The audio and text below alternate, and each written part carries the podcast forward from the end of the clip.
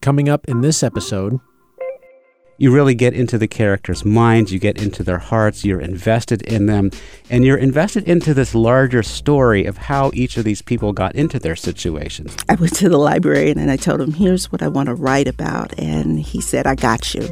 And they just kind of opened up this wealth of materials. do the evil ones die? I must know. I, I will say that I am personally satisfied with the ending. Oh, that's not really an answer.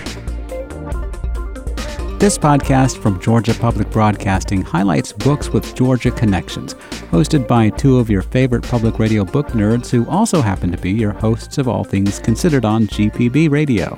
I'm Orlando Montoya. And I'm Peter Biello. Thanks for joining us as we introduce you to authors, their writings, and the insights behind the stories mixed with our own thoughts and ideas on just what gives these works the narrative edge. All right, Orlando, it's time to talk again about books. What do you have this time? Well, this time I have a work of fiction. It's called Anywhere You Run by Atlanta based writer Wanda Morris. And it's part coming of age story, part who done it. The action is high stakes. There's a lot of twists and turns.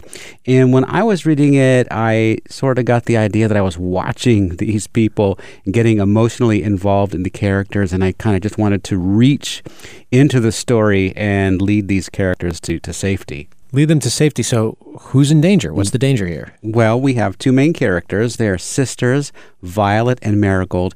And this story is set in 1964 Jackson, Mississippi. And these two sisters are black women, young black women, 20, 21. And so there's a lot of danger sort of inherent in that situation. But in the opening chapters, we find out that Violet has killed somebody and Marigold is unmarried and pregnant. And so they're both on the run. Wow. Okay. So, if they're running, someone's chasing them, right? Who's chasing them? So the person who is chasing them is a young, poor white man called Mercer, and he's kind of in it for the money. He's a hitman, and he's trying to find these two young women. One has fled to a small town in Georgia, Violet. She's gone to a small town in Georgia, which is identified, by the way, as in Taliaferro County, the one we all love the spelling of. Everybody loves Taliaferro County. And uh, the other one, uh, uh, Marigold, goes to Cleveland, Ohio. So Mercer is looking to find and kill Violet.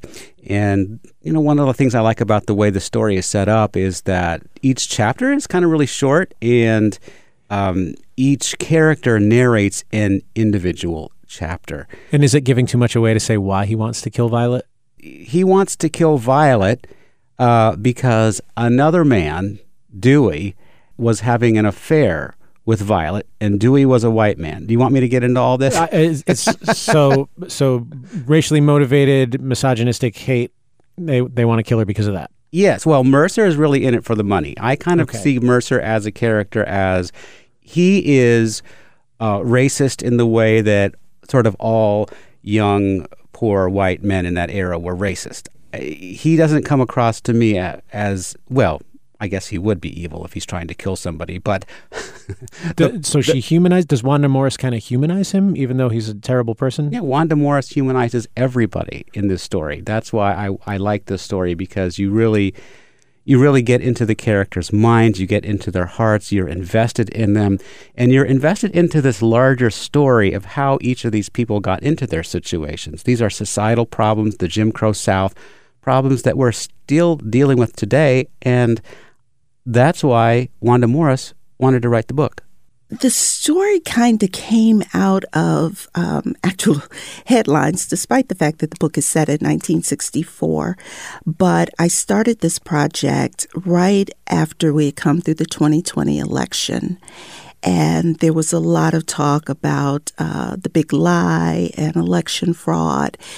And I thought to myself, how did we get here? Um, and why are we still grappling with the same issues that we were grappling with, what, 60 years ago? And so I knew that I wanted to tackle those issues. Going into a 1964 historical setting was a little unique, but I'm glad I, I took on the challenge. Wow. Okay. So, what issues is she talking about there? Well, we've got abortion. Uh, two of the characters in the story have an abortion. We have miscarriage. One of the characters has a miscarriage. Uh, there's racism, of course, all through this whole story. There's class power, as I mentioned. Mercer, uh, this this hitman, um, he's of the lower white class, and um, he is really being manipulated by these evil. These are the pure evil ones, Dewey and Olin.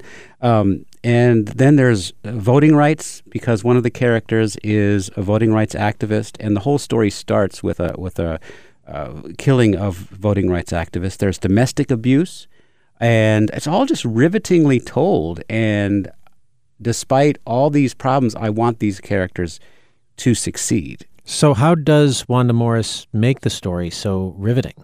As I said, well, there's empathy. She's talking about them as they're human beings. There's a lot of backstory, as you can imagine. Uh, this the chapters are short, but I think there's like 50 some chapters. so there's a lot of sort of backstory into all the characters and to why they're sort of acting the way they do. Uh, and there's a lot of nuance and gray areas. You know, I don't think any of these characters, even Violet and Marigold, are are are are totally pure. They have they all make bad decisions, and so you get these gray areas, and that's where Wanda really succeeds. First and foremost, I want to tell a story that's engaging and entertaining because, you know, people go and spend 20 bucks for a book. They want to be entertained. But I also, I personally like to read books that I learn something from. And because this issue was so important to me, I am a descendant and a beneficiary of the civil rights movement. So I knew that I wanted to weave this issue into the story. I try to make sure that my characters are infused with issues that um, the story tackles. So, for instance, there is uh, a woman who is gay in the story, um, and we see her storyline. Of course, there are Violet and Marigold who have their own issues around um, attack of women, um, as well as um, you know, being pregnant and unmarried in the 60s. And so I make sure that my characters carry the storyline and they carry the tough issues.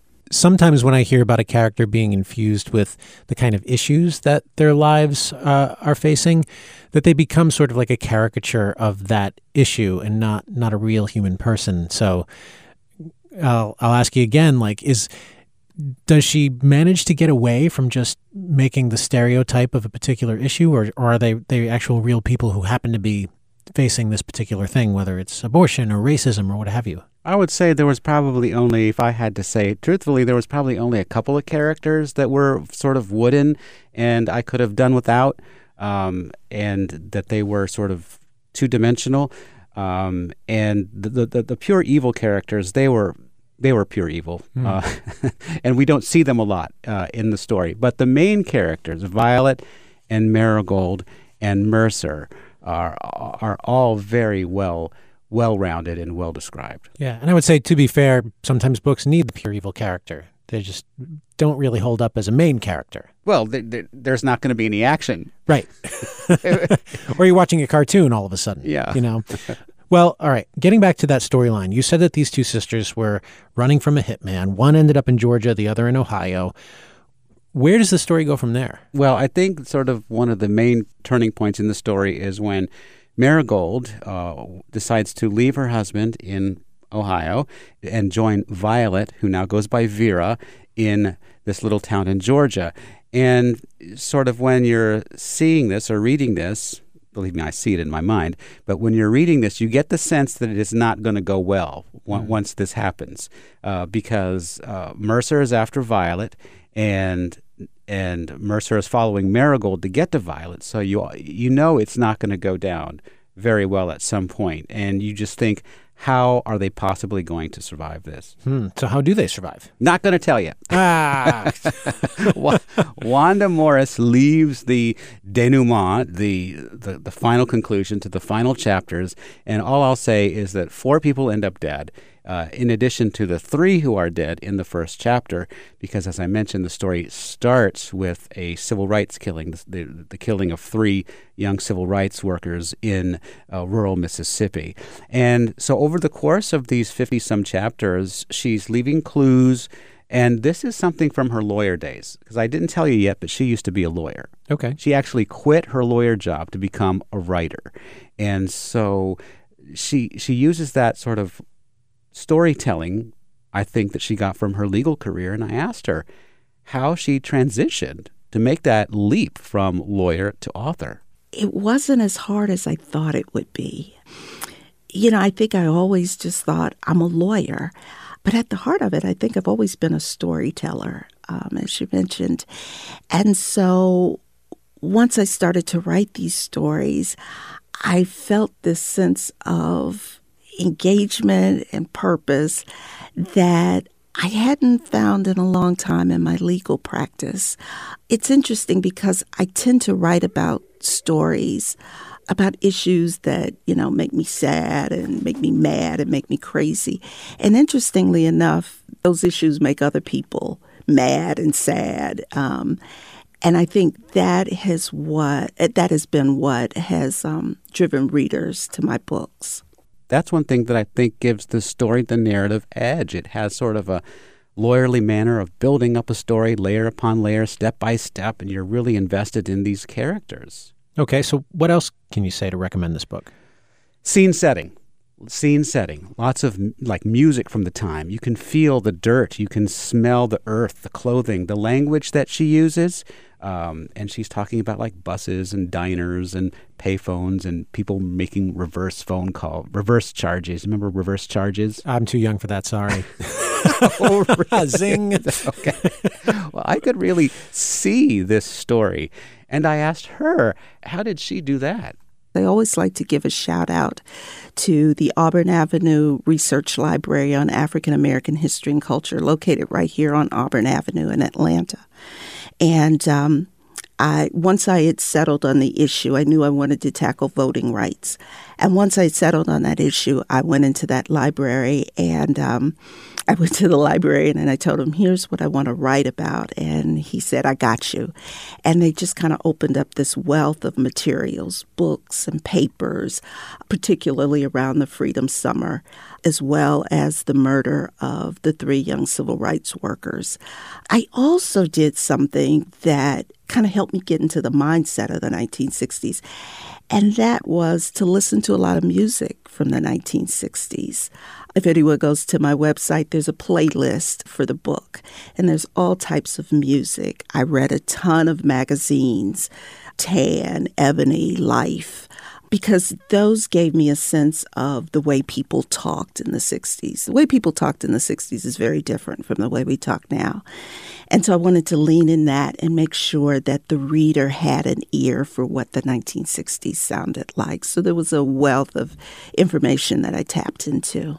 So I really want to hear some of these words. Uh, did, was she using different words, or was the dialogue sort of authentically 1964? It was authentically 1964, so she was using words that we don't use. Okay.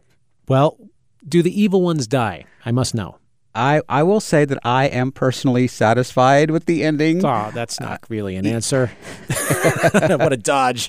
Even, you know, there were a couple of twists and turns that I would personally not have written, but that's the beauty of fiction. You know, it's not my book. It's it's Wanda Morris's book. And I think the difference between, you know, my book in my head and her book that she has written is where you sort of find yourself. And that's the beauty of reading, you know. You you read books to find yourself. Well, that's a great place to leave it.